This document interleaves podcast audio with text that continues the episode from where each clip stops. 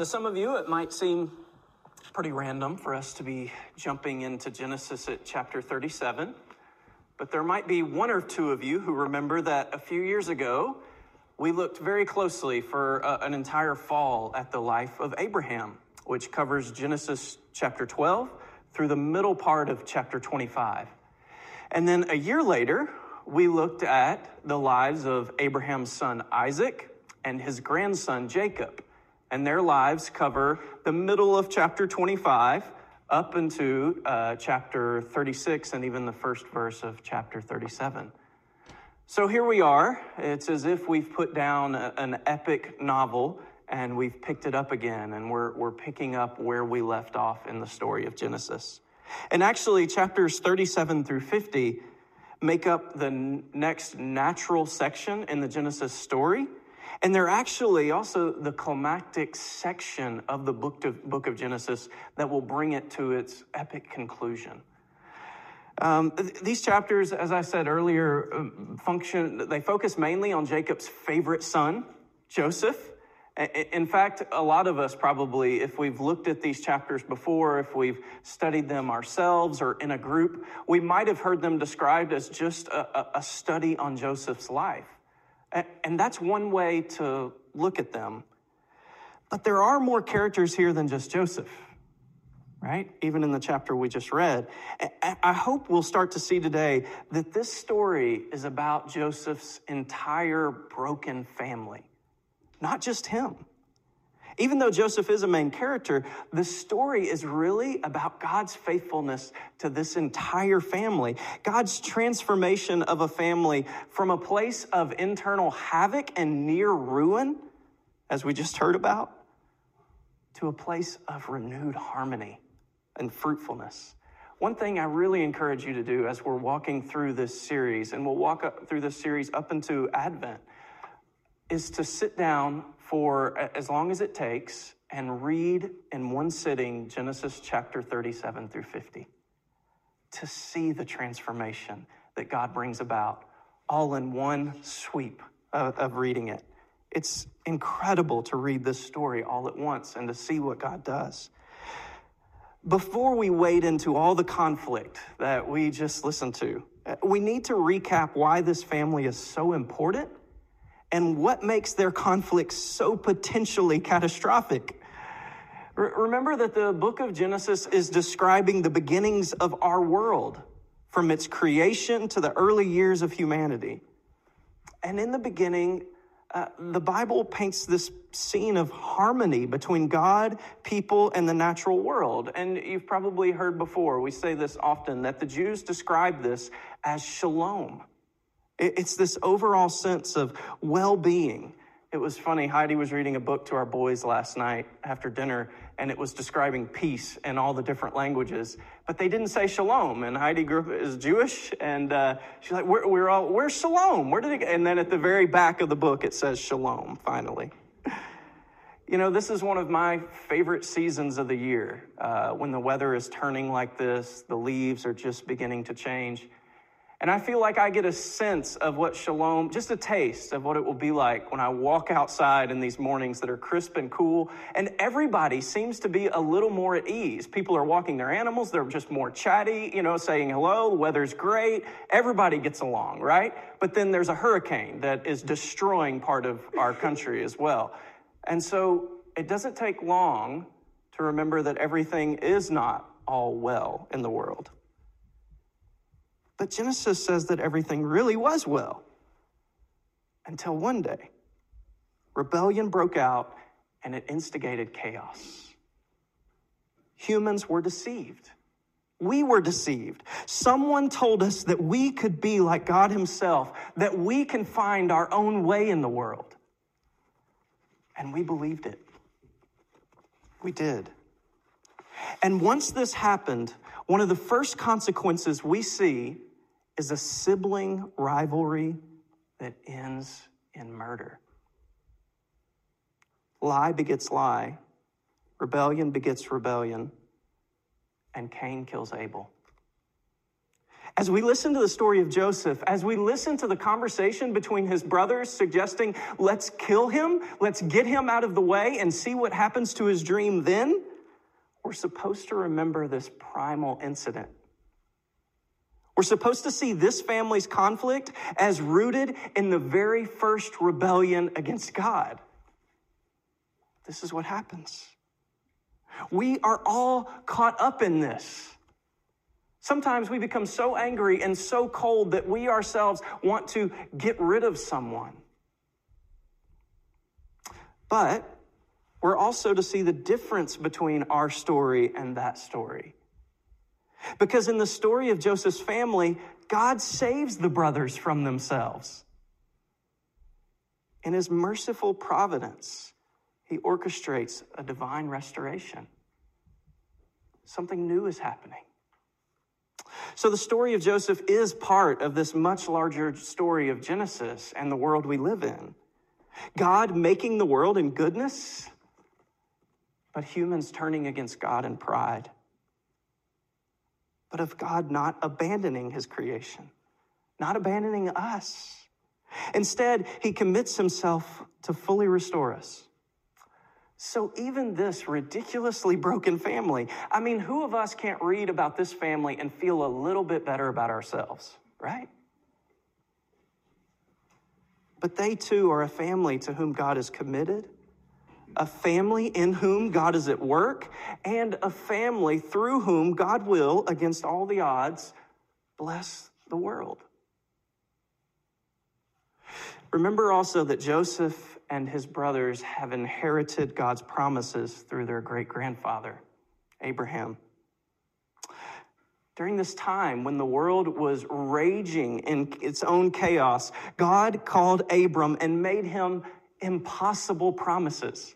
They were impossible. That he would make him, an old, childless man, into an entire nation that he would bless him and protect him so that he and his family would become a blessing to the entire world and they would lead others back to the ways of God. It is crucial that we understand what the promises God makes to Abraham as a hinge on which the entire Bible turns. Joseph belongs to this family, and his brothers belong to this family. So, despite all that we read about in Genesis 37, God has made promises to them and He will keep them. And remember that Christians now are children of Abraham. We're proof that Abraham's family has become a blessing to the world. And we've inherited these promises as well. So even if you read about this family and you say, well, they're not quite as messed up as my family, you've still got the promises. But things certainly don't look good in the chapter we just read, do they? Can we count the problems? Don't you like talking about other people's issues just a little bit? Come on. We joked, Katie, we joked in our house this week that we wish judging people was a spiritual gift. That sounds awful. I won't tell you which one of us said it. Look, the best thing about it here is it's not gossip because it's one of the biblical families. So, like, you, you can feel good on all accounts. We can talk about them, and it is okay. The first thing we need to see this morning is that this horrible family does belong to God. And God isn't afraid of sinners, nor is he afraid of their sin. He's not. That's good for us. But we need also to look at all their conflict in detail, to let it pile up, to let it overwhelm us in a way. You see, what the narrator is getting us to do is see how awful a situation they're in, and then forcing us to ask, can God make this into a family of peace? Is it possible that God can use this family to bless the world? Really? So we need to look closely at all their conflict. And then we will ask the question what's God going to do? So, in the ancient world, The, the oldest son had the right to the majority of the inheritance, right? And they were looked to for leadership by the rest of the family. But the problem is that Reuben is the oldest son in this family. And he has already tried to lay claim as leader while Jacob, his father, is still alive by sleeping with his father's concubine. Can we all agree this is not a good idea? This isn't the way to do it.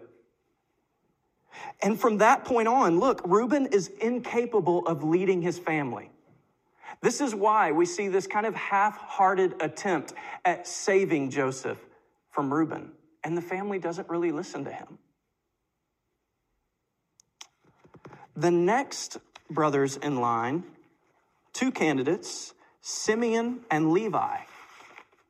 Now, the problem with Simeon and Levi is that two years before this, they went on a violent killing spree after their sister was raped, and they risked the safety of the whole family.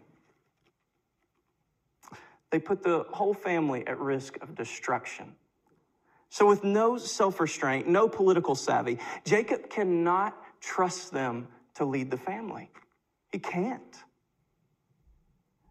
Judah would be the next brother in line. We'll get to Judah later. But the chapter opens with Jacob's obvious choice, Joseph.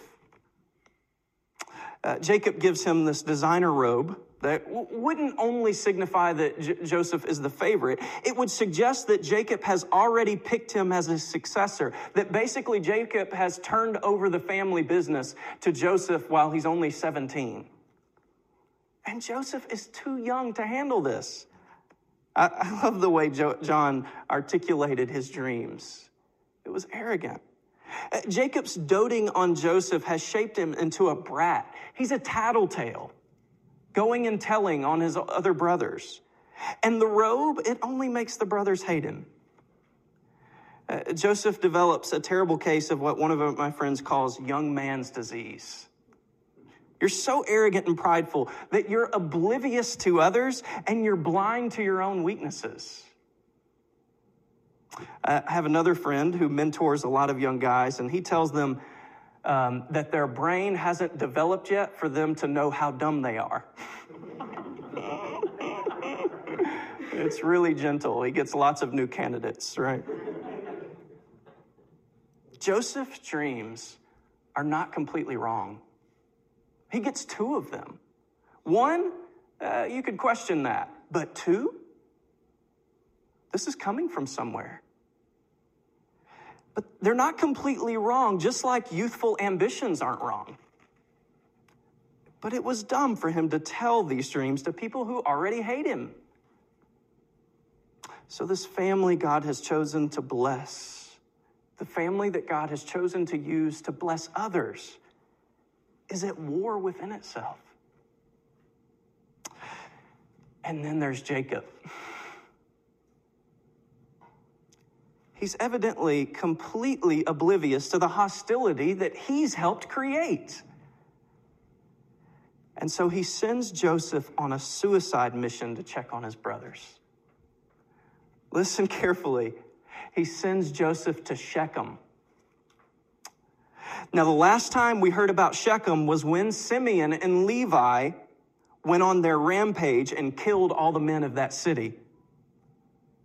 Shechem has developed a notorious reputation for violence. And Joseph answers Jacob in a way that should send chills down our spines. It's the same way that Isaac answered his father Abraham when Abraham called on Isaac to take him and sacrifice him. Abraham has been told by God to sacrifice Isaac, and so Abraham calls on Isaac, and Isaac says, Here am I, a willing child, willing to be sacrificed by the Father. Jacob calls on Joseph to go to this place of violence to the brothers who hate him, and Joseph responds with, Here am I. Jacob is sacrificing his beloved son, and he doesn't even know it. If Joseph does come out alive, it will only be because of God's providential mercy on this family. And worse yet, Jacob grew up in a family with a mom and dad who had picked favorites. You'd think Jacob would have considered the damage that this can cause and would have tried to keep the peace between his children. But he doesn't. He instigates this. Now, we're being a little hard on them, huh? All of this would be super depressing if this were where the story ends. But we know it's not. We know it's not. With all of this chaos in our first foray into this family, the question that we're being led to ask is can God make this into a family of peace and blessing? Can He? They're on the precipice of their own undoing. Can God do something about this? How will He do it? There are two specific ways, even in this first chapter, that we're beginning to see God work in the background. Ways God will continue to work as this story moves forward. So, quickly, I want to show you two ways. The first way is that God sends Joseph down into a pit he sends Joseph down into a pit. Now, I know the brothers do it. Hear me out. Three times in the early life of Joseph, we read about him going down into a type of pit. Three times. First, it's into this pit his brothers throw him in, a pit without water where he's doomed to die. But he's lifted out of that pit. The brothers, while eating their meal, right after they've put him in there to die, somehow develop some reason to save him and they sell him off. He's lifted out of that pit and he's sent down into Egypt. Egypt was the nation equivalent of a pit. A foreign people, a for, with foreign gods and foreign ways. It was dangerous everyone where I grew up thought of, in North Louisiana, thought of New Orleans as a pit. So when Katie and I were living there, her car is broken into one time. My family asked, When are you going to get out of that pit? with some other adjectives. Egypt was a pit. But in Egypt, Joseph is lifted up again. He's elevated as this high ranking servant. And then unjustly accused of trying to sleep with his boss's wife, he's sent into another literal pit and he becomes an innocent prisoner in an underground prison. Joseph will spend years in this pit, and finally, he'll be lifted out again, and he'll never return to a pit. Each time Joseph goes down into one of these pits and is lifted up, it's described in a way that sounds like death on the one side and resurrection on the other. He goes down into a pit without water, doomed to die, but then he's lifted up. In Egypt, he's lifted up as a servant in charge of everything that his master has. And then he's lifted up as Pharaoh's highest official. You see, even though these years of Joseph's life are tragic and painful, and they are absolutely that, as we watch Joseph in these years, we're going to see him grow, become a new man, resurrected. We'll watch him become a leader. We will watch his dreams come true, but his dreams will look different than he imagined. Okay, what would it mean for Joseph's dreams to come true immediately while he's 17? The way he tells these dreams, it would look like domination. Everyone bows to Joseph, and Joseph bows to no man. This younger brother, by nature unworthy to be superior to his older brothers, by sheer force of his will, he is exalted over them, and they must bow. But this isn't the type of leader that God looks for, nor is it even the type of servants that God desires.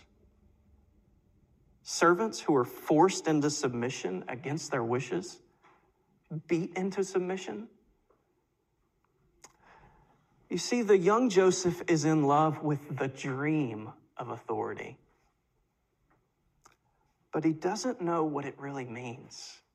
He doesn't know what leadership really costs. He has to go down into a pit to learn that. And by the time that his dreams really come true and all his brothers do bow down to him, how does Joseph respond? Don't bow down to me. He no longer even wants his brothers to bow to him in this way. He assures them of his loyalty to them and his forgiveness, of his service to them. All of a sudden, he's eager to serve them, not to dominate them. So, sure, his brothers throw him into the pit and have him sent into Egypt. And he is thrown into prison unjustly. But through the pit, God forces Joseph's hand. Joseph would have been a horrific leader at age 17, but God will make him last so that he can then make him first. Joseph's story becomes the pattern in which God works in the world for all time, the way in which God works through Jesus, and the way that he now works through us, his church, his bride. The last will be first. What do we do with this? First, I think we simply remain open to what God might do in our lives through our own pits. All of us have been in a pit of despair before. All of us will go into more pits of despair. Some of us might be in them now. You don't have to force yourself to figure things out while you're in it. And don't force it on other people to figure it out while they're in it. I seriously doubt that while Joseph was in that first pit, that he was quoting to himself, God works out all things for good for those who love him and are called according to his purpose. And I doubt it would have done any good for one of us to stand over the pit and shout it down to him. Remember, Joseph, it's not that that isn't true. It's not that we shouldn't hang on with all we've got to believe that. But this type of growth and realization, it often happens slowly through prayer, through conversation with friends who know us very well and we can trust to ask them, Do you see anything in me that would create this type of situation that God might want to work in me through this? We need to remain open. Don't underestimate what God might do in you through a dry pit. And trust Him. Trust Him that He can work in you through your sufferings, that they're not useless, they're not in vain. So remain open. And second, remember that leading people in any form, whether it's your vocation, your home, or it's our church, that it first means service. It first means service. Just because a spouse, our children, our, our employees are afraid of us does not mean that we're leading them. It does not. In the end, we will not benefit from people's fear. We won't. Real leadership is service that's performed in love. So God will work in this family by first sending Joseph down into a pit and making him last so that he can learn how to be first. A second way that God works in this family by punishing Jacob and Joseph's brothers. God will punish Jacob and Joseph's brothers. Just because we can later see God's hand, his providence at work in what happens to Joseph, it doesn't mean that everything that his brothers did was okay. It's all of a sudden legitimized. Brothers, it was really a good idea. I needed to go down into that pit. That, that's not it. The brothers will reap what they've sown, as we'll start to see next week with this Jerry Springer esque story of Judah unknowingly impregnating his daughter in law. He plays the trick here. The trick is played on him next week. Don't miss next week's episode, right? The brothers will carry their guilt into the very end of the story until Joseph releases them through forgiveness. And by the end of this story, Joseph's brothers will have to accept the realities of his dreams. Joseph's dreams come true in a way different than he expects, but his brothers have to accept those realities. That means they have to stop fighting and they have to defer to Joseph. Part of life is learning to lead, and part of life is also learning to follow that both of these are forms of service to others. And the posture rarely changes. But it isn't just the brothers who are at fault in this situation, is it? Remember that Jacob the father has been a trickster much of his life. He tricked his own brother out of his inheritance using a goat. How did Jacob's own sons trick him here? A goat. They use a goat to make him think his beloved son is dead. Jacob gets beat at his own game. Punishment, discipline, especially from God, is a hard topic for a lot of us. Our world has made it so difficult for us to talk about the times when God legitimately punishes people when he legitimately punishes us. For some of us, this is understandably complicated. This has been talked about in ways that shame us and don't lead us into more freedom. I'm sorry for that. But part of this story is about reaping what we sow. Of course, God also bestows lots of mercy on Jacob, but he doesn't forego punishing Jacob's misdeeds. And in reality, this discipline is a mercy to him. Because even into his old age, God is still reworking Jacob, making him into a man and a father who can bless other people. So by the end of the story, when Jacob sits down to really bless his sons, he's able to see them clearly. There are no more tricks, and he's able to bless them appropriately.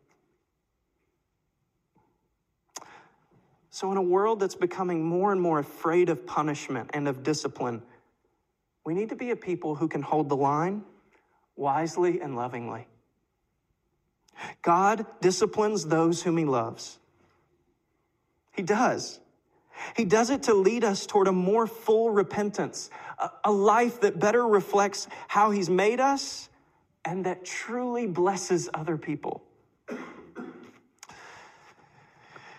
Katie and I are trying to figure out what it means to discipline at this stage in life, and I guess that means we'll be doing it for the next 18 to 20 years or however long. It's so humbling, isn't it? Uh, I find that as I'm praying about how to discipline, I, am reflecting on how it is that God ends up disciplining us. So there are these moments where it seems to work, where I seem to be in a good place and uh, the child seems to be in a good place where what I really want for him is just to have a soft heart to God and authority. I'm not necessarily angry as I'm disciplining. That I'm not saying this is all the time. I'm saying there are these times. And where the child seems to really be upset and regretful about what they've done. And so after the act of discipline, it's as if immediately they just fall on us and hug us. And I find it startling in a way. It's so childlike, isn't it? So trusting. The one who's just disciplined me, I'm willing to fall on and realize I'm at their mercy and they love me. It's become a picture to me for what it is like for God to discipline us. Because I think as we get older, we tend to try to keep a protective distance from those people who could discipline us or shame us in some way. Parents, bosses, uh, spouses, pastors, even God Himself. We don't trust them as much. But children, they know that they're loved. And so they fall into our arms. This is who we need to be as God disciplines us. We don't need to act as if he, He's angry at us. When we feel guilt, we shouldn't hide in shame. We should lean in and let our Father do His best with us. Because He really does love us. That's why he disciplines us. So God will make this family into a family of blessing. He's going to do it by sending Joseph into a pit, and he will do it by punishing his father and his brothers for their own sin. And these two works in their lives, in this family's life, will restore them slowly but surely. It's interesting to me that no one escapes this story without guilt, right? Joseph, he's guilty. His brothers, guilty. Jacob, guilty. But neither do they get out without mercy. And it's the same with all of us. And it becomes visible as we will open ourselves to the one who does work all things for our good. We all have this rebellion living in us, but God in His mercy is committed to us. He works often quietly in the most unexpected places, shaping us into people who can bless others as we learn to become servants. So the story closes on a somber but hopeful note. Jacob mourns. He refuses to be comforted. But the son he mourns for is still alive. Joseph is pulled out of one pit and taken down into another to the country of Egypt, but he's sold to this captain of Pharaoh's guard. Is it possible that Joseph's dreams weren't just his own, that they could still come true in another way? Could this scheming and murderous family be reconciled? We're left to hope that it's still possible. Do you have this kind of hope for yourself? For your own family, that God in His gracious providence is working. And He will make you, your family, our church into a family of blessing for the life of the world. In the name of the Father, the Son, and the Holy Spirit, amen.